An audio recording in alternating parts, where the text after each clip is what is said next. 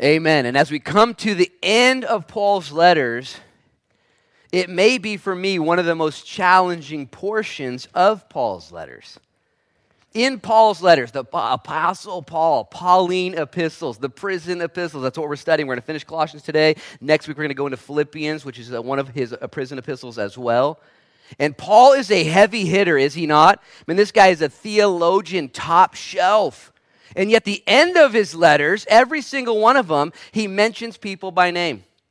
He mentions who they are, what they've done, how precious they are to him. And it's maybe one of the most challenging portions of Paul's letters because I kind of like theology, I kind of like doctrine, I kind of like the top shelf stuff. And who wants to be right? Raise your hand if you want to be right. Okay, you want to be a Bengals fan? You're going to be a Bengals fan? You, want to be right. You don't want to pick the wrong team. You don't want to go the wrong. You want to know what's going on.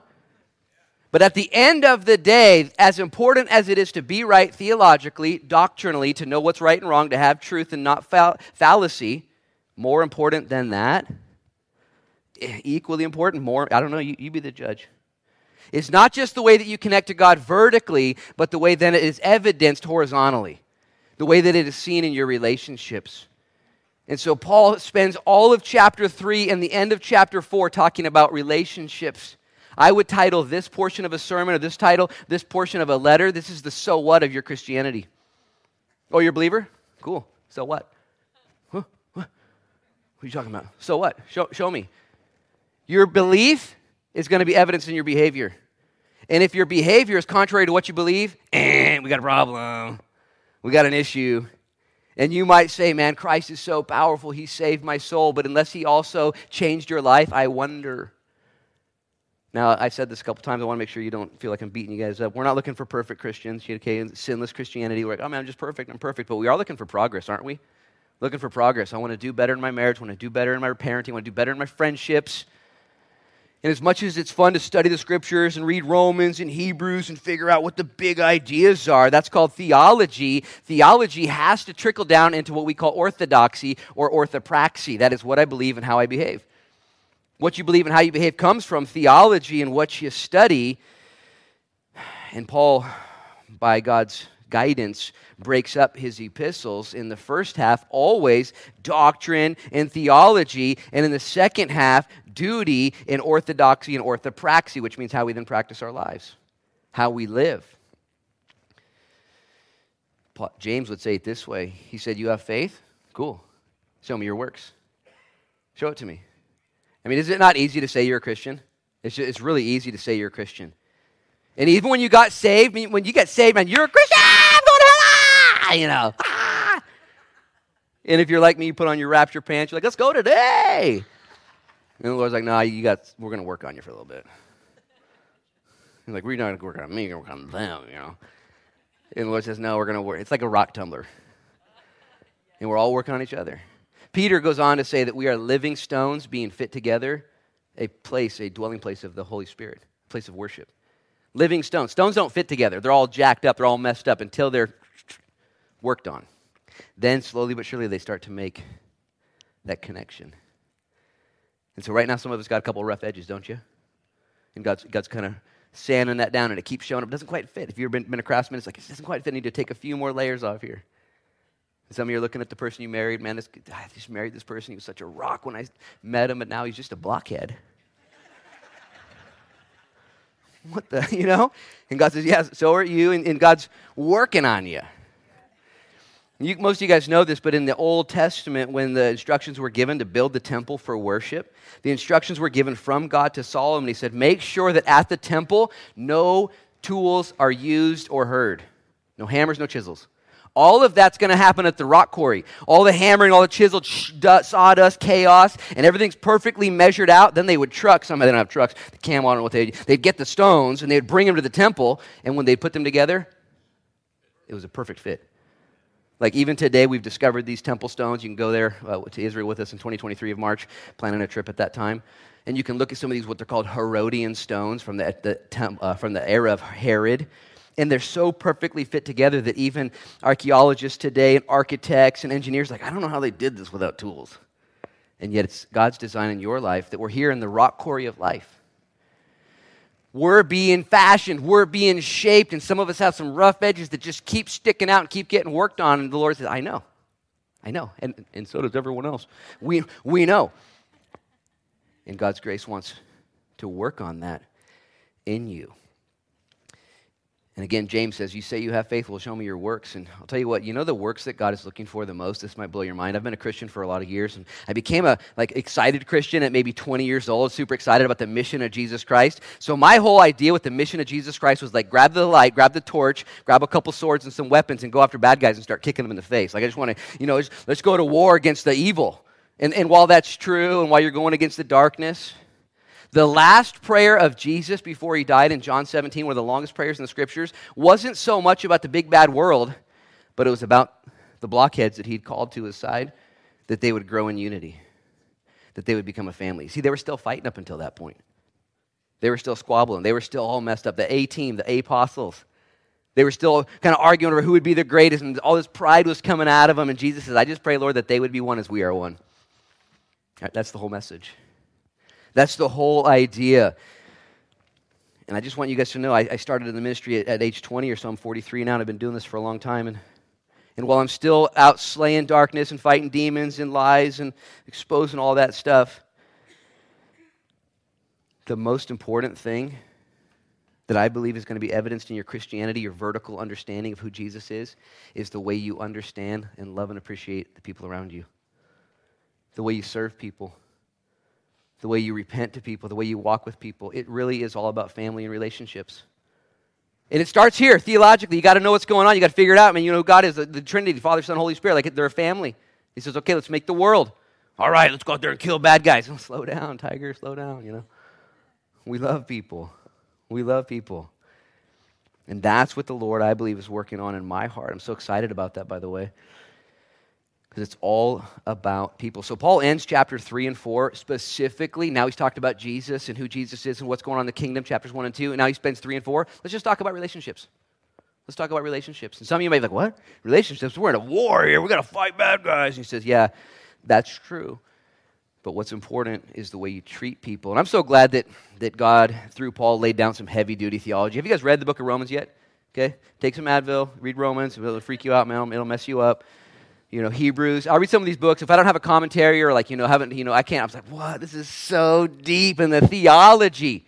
And I'm so grateful for the theology. I taught through the book of Romans twice now. We did it once here and once at Ashland Christian Fellowship, and it changed my life most commentators say that when a church or a community goes through the book of Romans, that it will produce within them a revival. All revivals are linked to an understanding of the theological premise of Romans. It's a big deal. And I'm thankful for, for concordances and for Greek and for Hebrew and for references and for shadows and types. And how many of you guys just love theology? You're kind of a nerd. You just love theology and doctrine. You love the footnotes, and there's a verse reference. I'm going to look that up. You know, how many of you guys are nerds out there? Where's my nerd friends out? You know, a couple of them are nodding their heads, but it's just church. You're not going to get too excited because you're a nerd, you know. And that's funny. That's funny. You know, there's theology. Then there's other people, though. Christians also.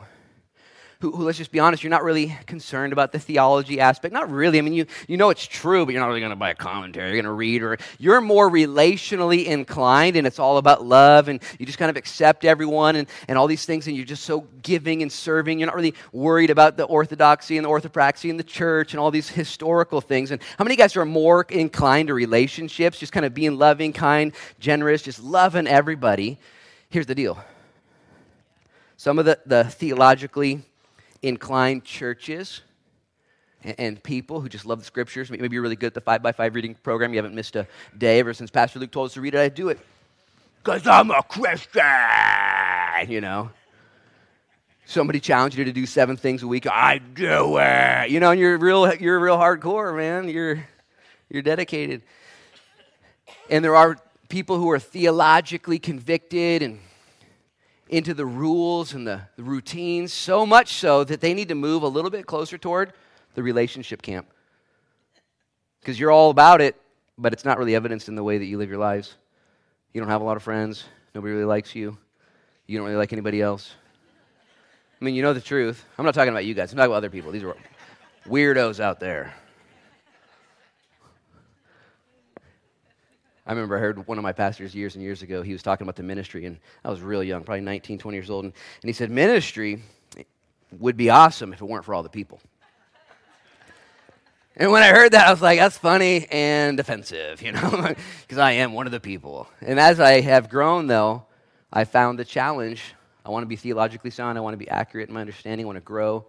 Okay, but there's a challenge. I got to come out of that camp of theology and nerdism and reading and devotions and disciplines, and I got to be part of the mess.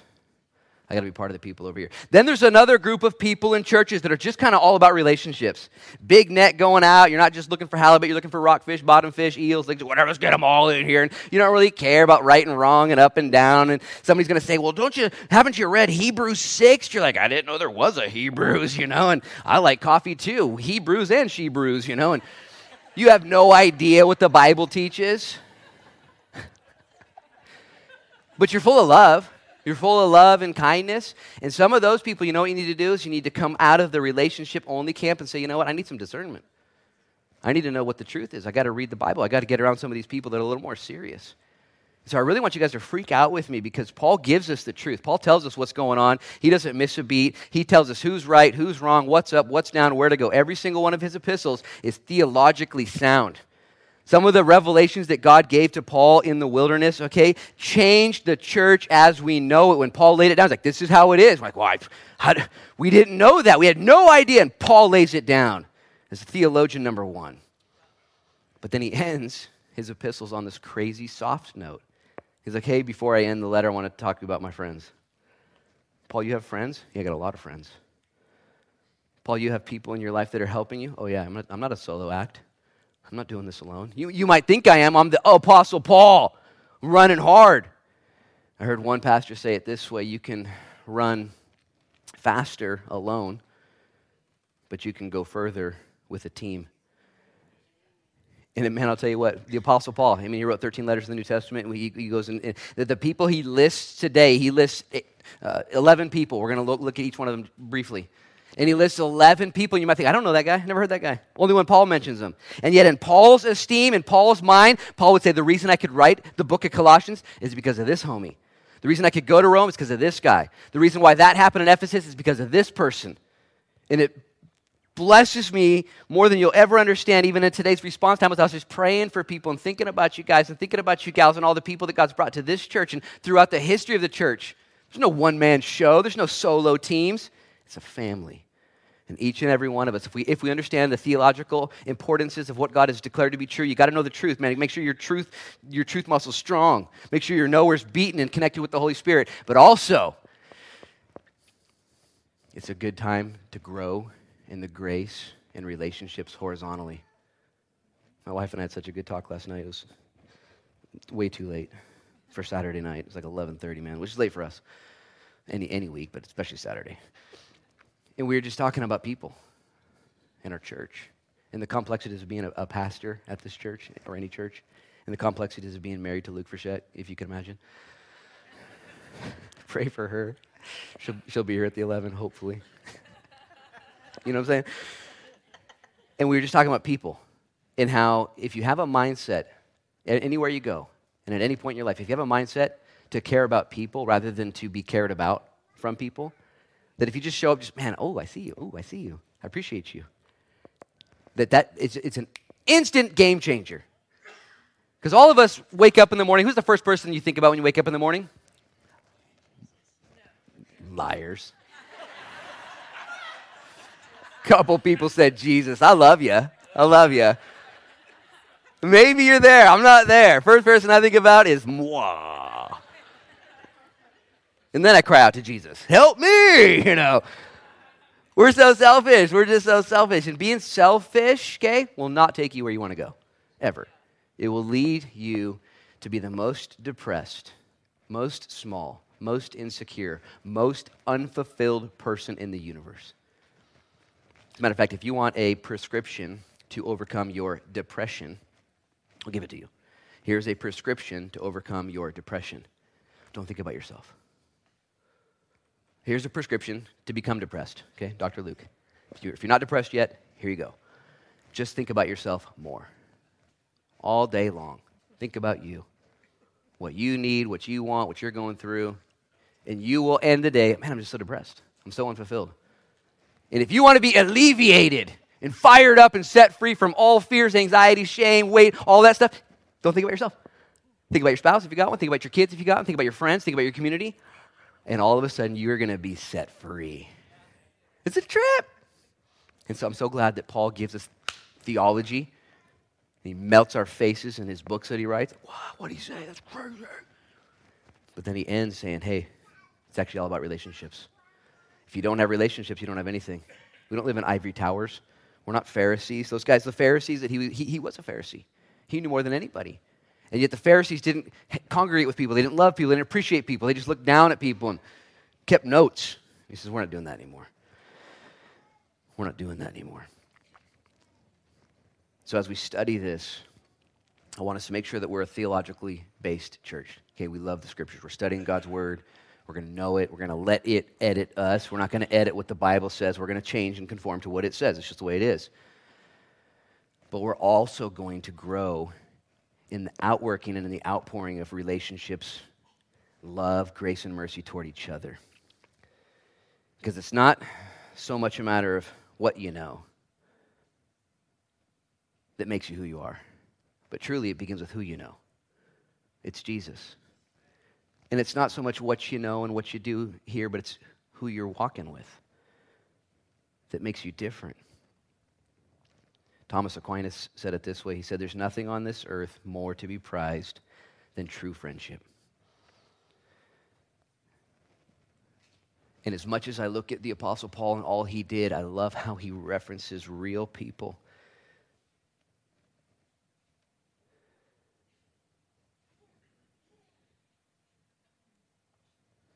Let's read a few verses, beginning in verse 7. Actually, look at verses 5 and 6 for fun, because that's what I like to do. That's what I like to do. Paul says, Walk in wisdom toward those who are outside, redeeming the time. Let your speech always be with grace, seasoned with salt, that you may know how you ought to answer each one. Stop right there, eyes up here. This is to the non believers. Paul gives instruction now. Now you're theologically correct. You connected to God. Okay, make sure it's going out this way. And he ends these verses 6 and 7. He says, Make sure that the people who don't know Jesus get to know Jesus through you. It's really important. When you go to Ultralife, when you go to Starbucks, when you go to your coffee house, when you go to Coasties Roasties, when you walk in there and they don't know Jesus, when you're at the job site and they know you know Jesus, make sure your speech is seasoned with salt, always looking for an opportunity to redeem the time. Some way to be some sort of influence on these people that don't even know Jesus. Isn't that awesome? Doesn't that change everything? Man, it makes life an adventure. You're going to buy a car, you're going to the grocery store, you're going to do something, like, I can't wait to see who I meet. This is crazy. Because I'm going to heaven and I don't know if they are, and I want to see what happens. Then he segues, though, in verses 8 to the end and say, don't just focus on those non believers. Listen, he says, make sure and don't take for granted the believers in your life. Paul could have ended the chapter right there and said, all right, guys got the, mem- got the memo, you got the message, go execute it. But instead, Paul masterfully chooses to end this letter by shining the spotlight on the team and the family around him. And it makes me so happy because I know the team and the family around me. And it's, it's so it's so awesome. I've been thinking about this portion of scripture for the last couple weeks, getting excited about teaching it, but not just teaching it, but living it. And it's opened my eyes even more than they already are open to the people, to the men and the women that God has put in, in, in my family here at South Beach Church, in, in our family, and it's something real special. And it's something I'm very grateful for. And I hope you are too. A lot of people have high praises of South Beach Church. Man, you guys have the best bathrooms in town. That's a joke. We don't have the best, you know. Your parking lot's amazing, you know. I bent my axle, you know. We got nothing, nothing outside of this church is beautiful, right? It's just all messed up. But people come to church here and they instantly feel like they're home. They feel like they found their family. They just walk in the door like, whoa. And I give the majority of the credit and the reason because of the presence of the Holy Spirit here. That's it. Because you can go to a place that's better than this and you won't feel. I don't know, but the Spirit. But the Spirit lives in each one of us. And He connects us together. And as we continue to grow and understand that that's how the Lord wants this church to grow and to be strong, not just theologically solid, but growing together. And let's just be honest, let's establish a few things. Okay, friends, friendships aren't easy, right? As a matter of fact, I've heard one person say if you have six people that show up to your funeral and carry your casket and put it in the ground, you did good. Just six. Friendships aren't easy, they take investment, they take concern, they take energy. We're naturally born selfish, sinful. And in order to have friends, the Bible says in Proverbs 18 24, if you want friends, you yourself must be friendly. It's hard. Let's just talk about the day we live in as well. We have deduced friends to people online that we don't know. I've got 5,000 of them on Facebook. people I know make fun of me, like, Do you know all these people? I'm like, no, yes, maybe, you know. Followers on Instagram and Twitter, all these people out there, we, we, we, we measure ourselves and weigh our worth based on our friends or follower influence out there. It's hard with social media to actually connect. It's hard with the pace that we live. It's hard with all the entertainment and all the technology that just keeps us so entertained. So, and I can be pretty self sufficient without any real interaction, can't you? It's a, it's, a, it's a mistake, it's a temptation. So, first question I would ask you is how are you seeking to be a better friend right now? We all want friends, but how are you seeking to be a better friend? You know what Paul does? He writes a letter. It's kind of cool. Kind of makes me tear up. I get emails and texts, phone calls sometimes. Don't call me, by the way. I'm just kidding. I get emails and I get texts, I get messages. And, and, sometimes I save them, sometimes you just read them and flag them and move on, right? You ever gotten a letter in the mail from somebody? Somebody who loves you, somebody appreciates, like a handwritten letter? There's just a little more weight, it's a little more special. It's hard to write letters. It's hard to even text sometimes. Hard to call. It's hard to stay engaged. You know, in those days, it was even harder than it is now to write a letter. Paul is in jail and he's like, hmm, what should I do? I know, I'm going to send out an encouragement card to some people who are suffering. How many of you guys, if you were in jail, wouldn't send out encouragement cards to others? Hey, guard, can I get some more stationery? I'm writing Valentine's to people, you know? what? You're on death row, homie. I know, I don't have much time, you know? Got to make sure they're cared for. Like, what?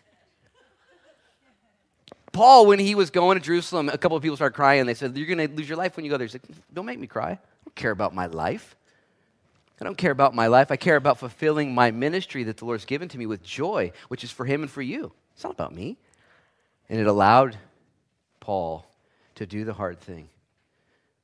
And I just want this to go so deep in my spirit that I become a person who is both blessed by those who love me, but also who becomes a better friend to the people that God's asked me to love.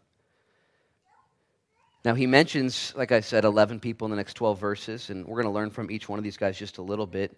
Uh, they say that experience is the best teacher, but you don't always have to have the experience lived yourself, so we're going to learn a little bit from these guys. Look at verse 7. He says, Tychicus, these are his final thoughts. And by the way, in four chapters, Paul dedicates almost 10% of his entire letter just to saying thank you to the people that helped him. To me, that's a lot. He says, Tychicus, at least that's how I say it. You can say it however you want. Tychicus, a beloved brother, faithful minister, and fellow servant in the Lord, will tell you all the news about me. I'm sending him to you for this very purpose, that he may know your circumstances and comfort your hearts. With Onesimus, a faithful and beloved brother who is one of you, they will make known to you all the things that are happening here. Stop right there, eyes up here. Paul is now sending Tychicus and Onesimus to the church at Colossae with this letter, words of encouragement about who Paul is and what Paul's going through, but also primarily that Tychicus and Onesimus would get there and say, How are you doing? They're there on behalf of the Apostle Paul to find out how the church is doing, to minister to them both ways, asking how they're doing and giving report about how Paul's doing. Let's talk about this guy, Tychicus. He's given three different qualities that Paul identifies in his life. He says Tychicus is beloved brother, faithful minister, and a fellow servant in the Lord. Now, Tychicus is mentioned in the scriptures five times. Okay, he comes on the scene just five times, but he's not ever given a book. You ever read the book of Tychicus? Everyone say no. Yeah. He's not giving any speaking lines. Remember that one time Tychicus said something? Everyone say no. Tychicus doesn't speak, doesn't write, doesn't get to do anything. He's just what we would call a number two guy, where he's part of a ministry that has a number one guy, which is Paul, and things are happening. And Tychicus shows up early, stays late, and says yes to everything. And he makes a mention in the Bible five separate times. And Paul says, I couldn't do what I do without Tychicus. I couldn't do it. We all know Paul. We all read Paul. We're all thankful for Paul. Paul says, It's not just me, he's a beloved brother. And let's just talk about that. Paul says, He's my friend. Uh, we could talk about friends, and it might make some of us cry because you don't, you know, you miss your friends. And friends are really, they're, they're valuable, more valuable than I think we. And as you get older, are, are they not more valuable? I have lots of acquaintances, lots of lots of people, lots of familiarity. I, I would say I have a lot of friends too, but it's a smaller group. Tychicus was Paul's friend. He was a faithful minister. That means Paul didn't have to worry about what this guy was up to. He was a fellow servant in the Lord. Paul saw him as equally valuable. He called him a fellow servant. That means he's just like I am. I like how he sends Tychicus. He's going to tell you what's going on with me. He's going to give a report about Paul. And he's not just going to tell you what Paul's up to, he's also going to check in with you and care for you in my name. He's going to comfort your hearts. And this is great to have a guy on your team that does this. You can trust. He's working for the same mission, and he's going to care for you and care for others. We have a whole team of guys on the, on the church that do that. Not just guys, but gals too. Even if, I mean, how many guys want to be like the Apostle Paul when you get older? Eh, you know, he got his head cut off, so be careful. He was crazy. He said, though, in 1 Corinthians 11 1, he says, Imitate me as I imitate Christ. You want to, like, you want skin with bones in it to focus on and be example? Do what I do. Most of us won't be like the Apostle Paul, though, but all of us can be like Tychicus. This might be a challenge for you. Like, I want to be on stage, I want the mic, and I want this, and I want, or whatever, you, or, or nobody notices me. Paul says, I notice you. Then he gives Onesimus a, shout out here as well. Onesimus, he's mentioned in the scriptures only three times. And for those of you who know the scriptures, you know Onesimus' story. He says in verse 9, With Onesimus, a faithful, beloved brother who is one of you, that means he's um, also a Jew and, and lives at Colossae, they will make known to you all the things which are happening here. Now, if you guys don't know Onesimus' story, Onesimus had previously been a slave.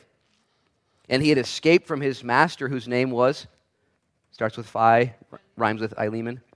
Philemon, okay, it's a book of the Bible. Philemon. Philemon owned Onesimus, and Onesimus kicked down the door, broke his chains, and ran away and committed a crime. He ran away. He got arrested for it and he was in jail with Paul. And here's the Apostle Paul writing letters to other people. He's like, What's your name? He's like, My name's Onesimus. He's like, Are you a, a believer? He's like, I don't, I don't know anything about that. And so Paul leads him to become a believer. Onesimus gets spirit filled, baptized in the Holy Spirit, filled with the Holy Ghost. And Paul says, He says this about Onesimus in the book of Philemon. He says, Onesimus is my son, begotten in my chains. Raise your hand if you got saved in jail. I knew that was it. Yeah. Praise the Lord. Yeah.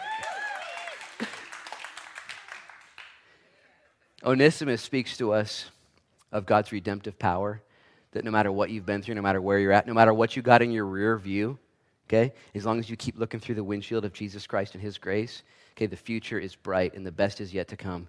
And you don't have to let the things of your past color you and identify you and keep you down. and Paul throws out Onesimus and says, This guy's going to show up. And what does he have? He has the book of Colossians. He's going to give it to you. It's kind of a big deal. It's not a big deal. It's kind of a big deal. Here's the book of Colossians. But he's also going to listen, give you an oral report about what's going on. I see this is so powerful. Onesimus has been, been given authority to not only give the Bible and then take a step back and then give a message.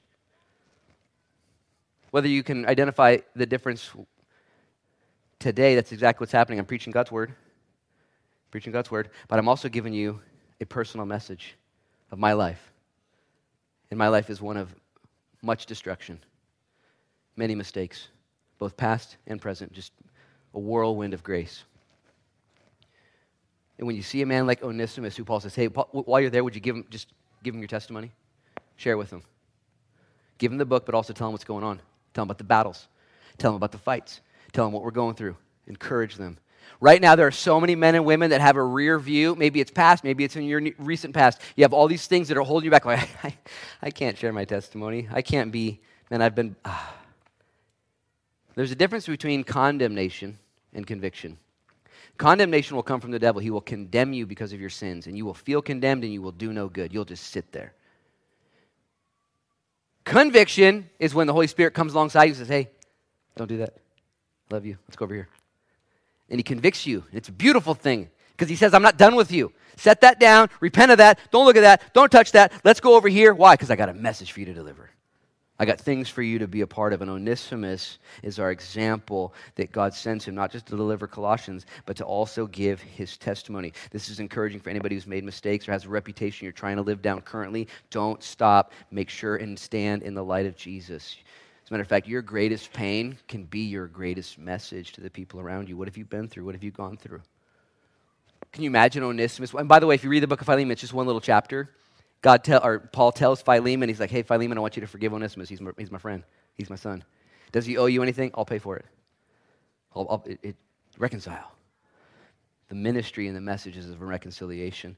He goes on in verse 10, he mentions somebody else. He says Aristarchus, and now we got, we got Tychicus and Onesimus and Aristarchus. They're real creative in their names. Um, you might say Aristarchus, but Aristarchus sounds better to me. Anyway, Aristarchus, my fellow prisoner, greets you with Mark and Barnabas, and with Mark, the cousin of Barnabas, about whom you received instructions. If he comes to you, welcome him. Stop right there. Three guys are mentioned quickly. This guy, Aristarchus or Aristarchus, this guy was one of Paul's traveling companions, and he says right here, he's my fellow prisoner, which means he wasn't in trouble by the law, but he's chosen to suffer with me alongside of me as I'm arrested. Paul was the only prisoner there, but Luke was with him. Aristarchus was with him, staying with him. The Bible tells us that in Ephesians, when Paul was about to get pummeled at the Princess Diana, not Princess Diana, at the goddess, Princess Diana. Anyways, in Ephesus, there's this big riot that happens, and Aristarchus runs out and kind of runs interference for Paul so he doesn't get beat up. Can you imagine this Aristarchus cat? You're traveling through Rome, you're in Ephesus, you're there in jail, you're on the boat, you're at Malta, and you got this guy that's like, hey, I'm not going to let anything happen to you, Paul. I got your back.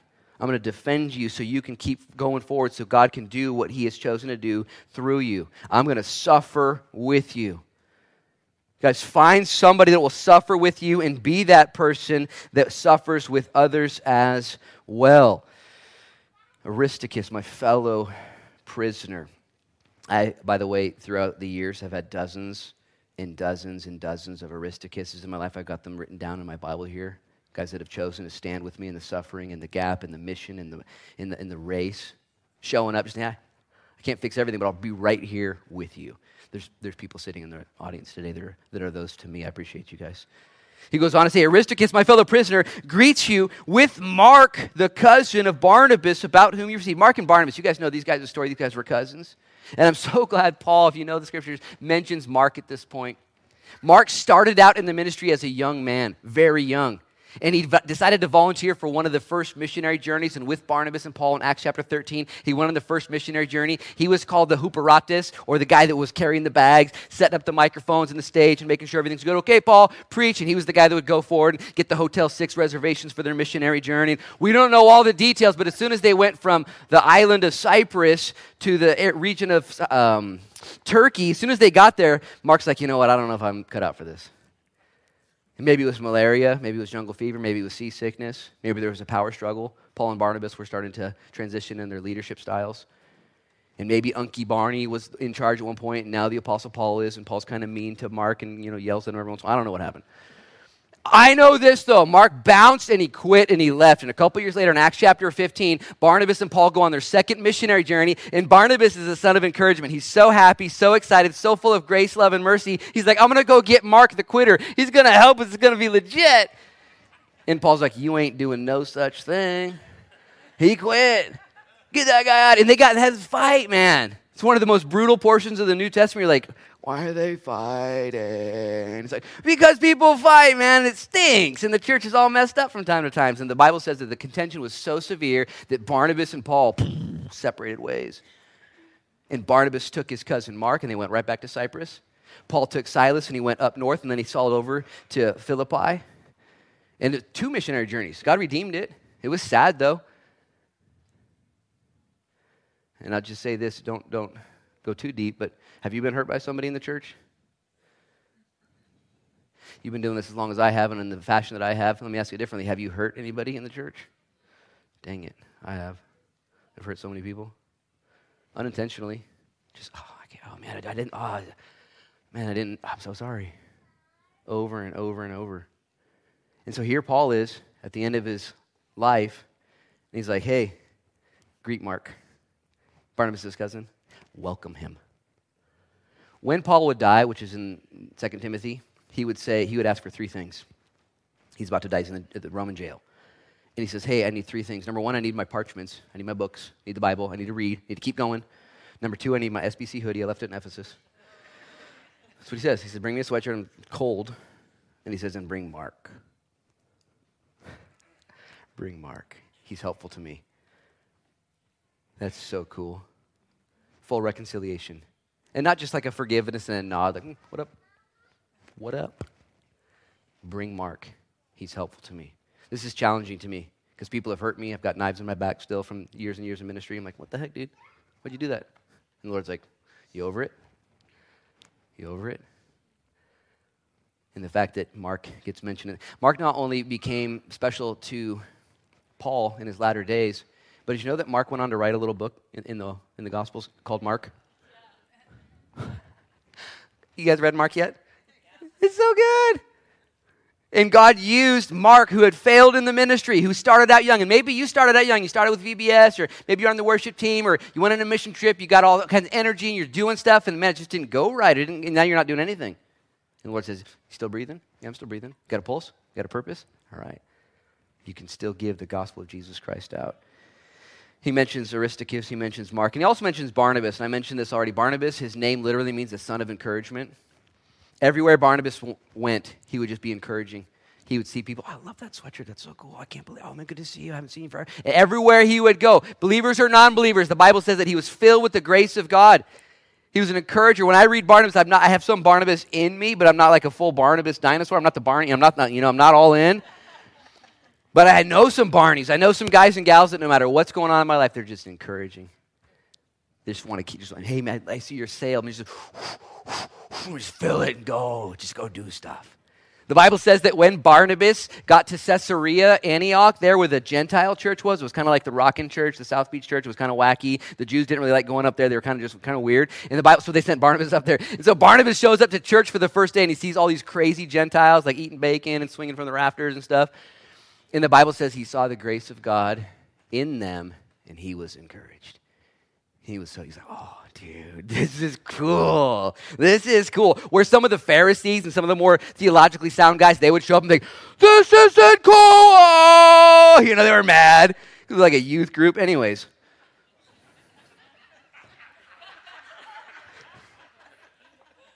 I want to be like a Barnabas. I want to be an encourager.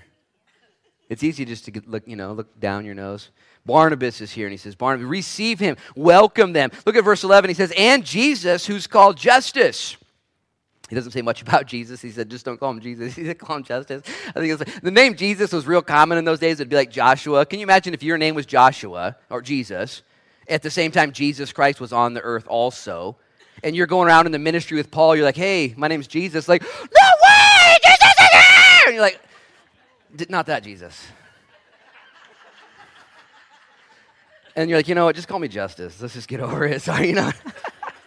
what a bummer. What a bummer. Anyways, his name's Justice. Listen to how Paul ends, though. These are the six guys he just mentioned. And Jesus, who's called Justice. These are my only fellow workers for the kingdom of God who are of the circumcision, and they have proved to be a comfort for me. Stop right there, eyes up here. He mentions six guys, and he says these are all Jews that have gone off their map. They've joined me in the trenches. These are Jews that have become believers. They're of the circumcision. That means they're not Greeks, not Gentiles and he mentions them. I just am so thankful that Paul knows how did I get this far? Why am I writing the Bible? What, how, how am I able to do these things? Not alone. Not alone. It takes a family, it takes a team. He goes on then. Finally, I'm going to wrap this up quickly. He says in verse 12, he says, Epaphras.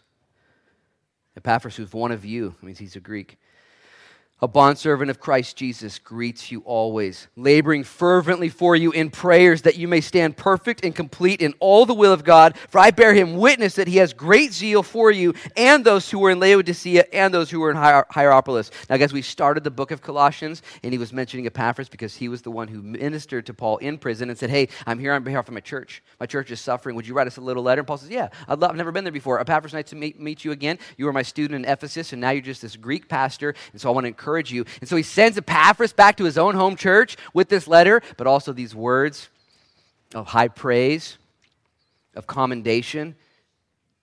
And let's just think for a minute of who Epaphras is. Paul says, I bear him witness that he zealously, fervently cares for you guys. what was Epaphras like? Epaphras shows up, by the way, to go from, I believe, to go from Colossae to where Paul was in Rome is upwards of a thousand mile journey. It's not close. So Epaphras shows up. He's like, I'm from Colossae. Like, what? What are you doing here? Well, I just wanted to see how you're doing and I was hoping you'd pray for my church. As a matter of fact, let's pray for my church right now. And all of a sudden, he goes into prayer mode. And Epaphras is like on his knees petitioning God for the church at Colossae. And Paul's like, dang, dog, settle down, you know. And he's zealous and fervent in his prayers, laboring for them that they would be found in all of the knowledge of God, all of the will of God.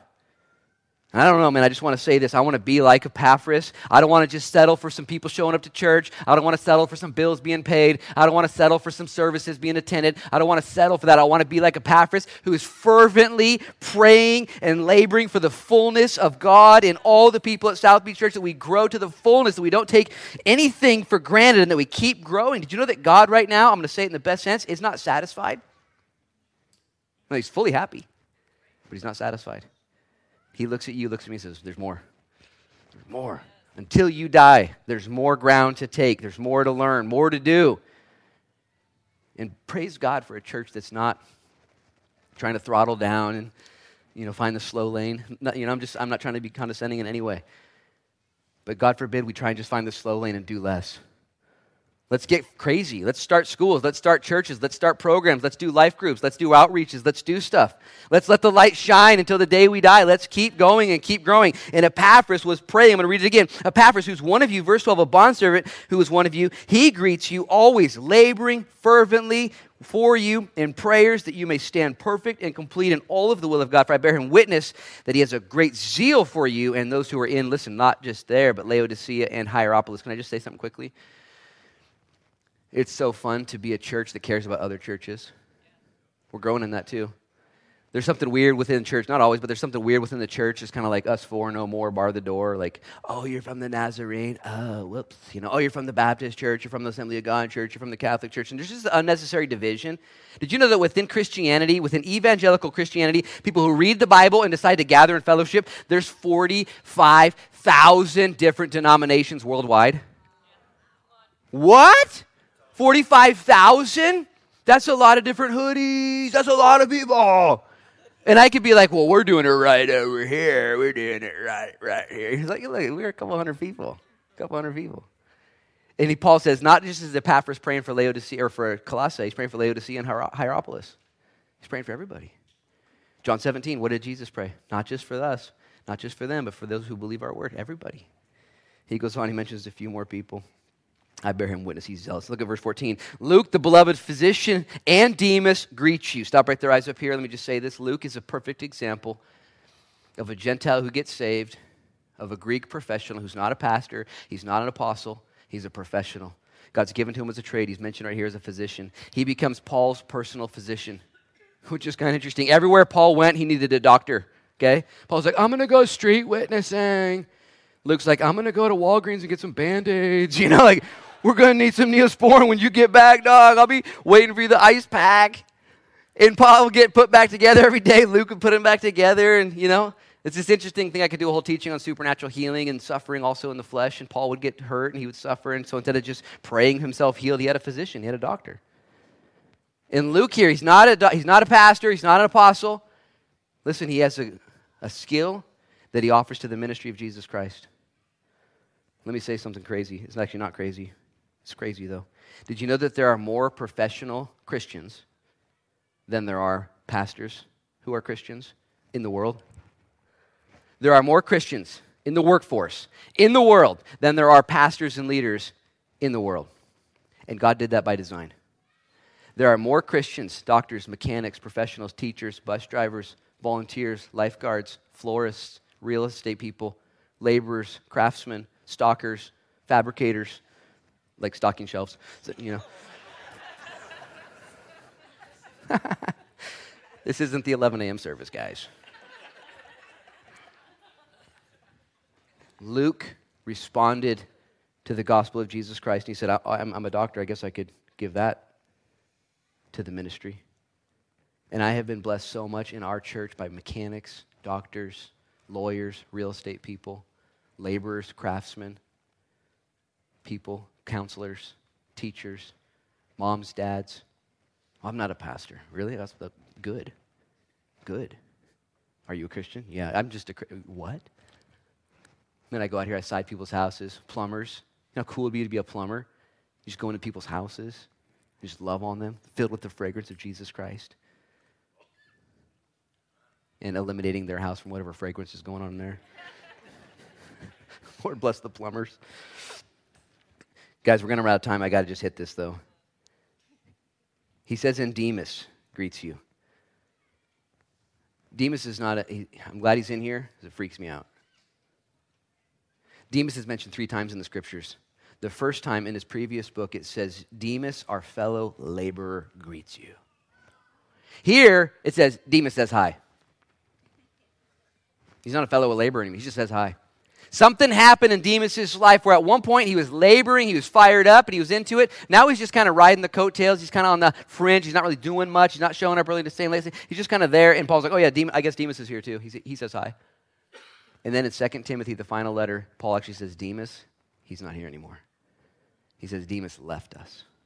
Demas has forsaken me, having loved the things of this world. Oh, no. He, he was with Paul.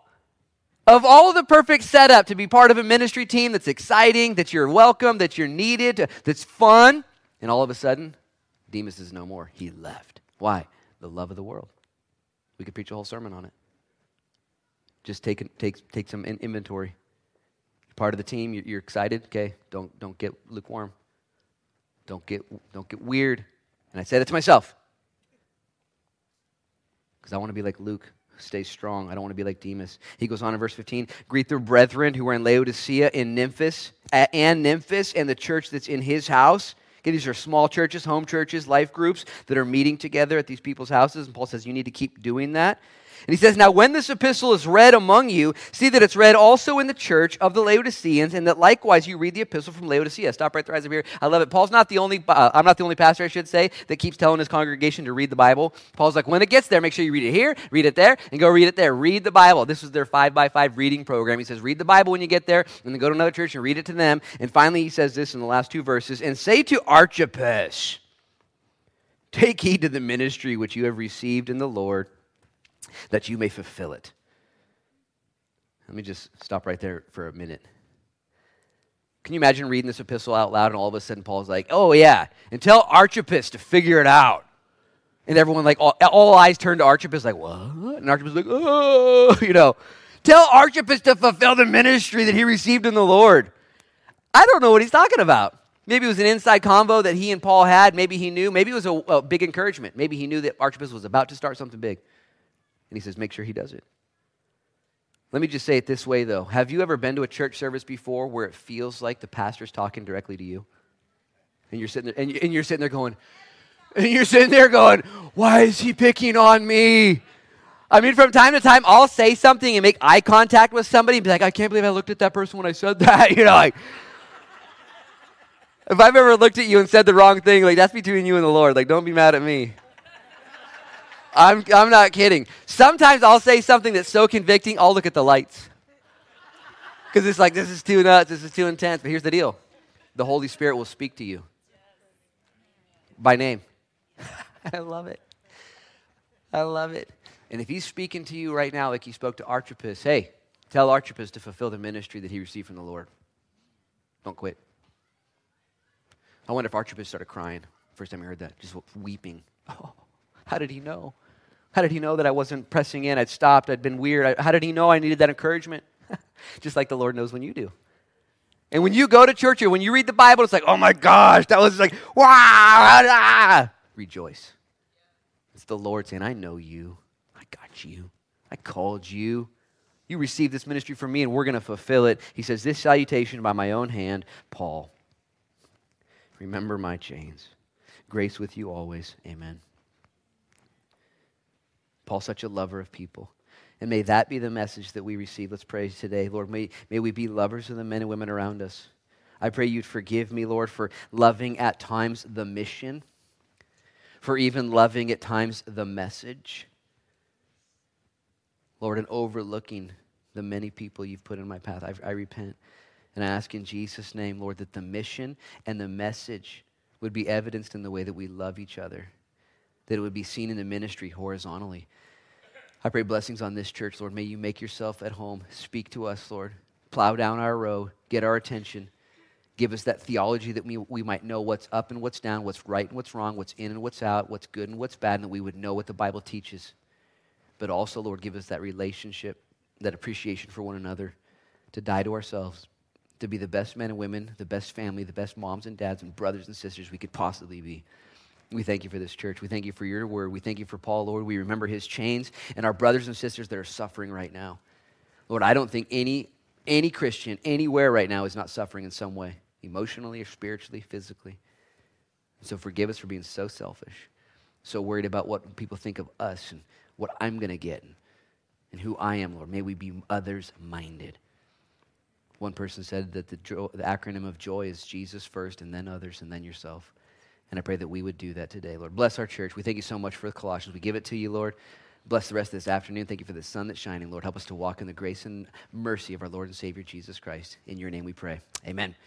Amen and amen. God bless you guys. You're dismissed. Walk in love, walk in relationships. Get the truth from God, and then let it be seen in the love that flows out. Have a blessed day. Pray for all those things that are happening. Pray for the 11 a.m. service. You can hang out. We're going to worship and pray again if you want to. You're invited. Other than that, God bless you. You're dismissed.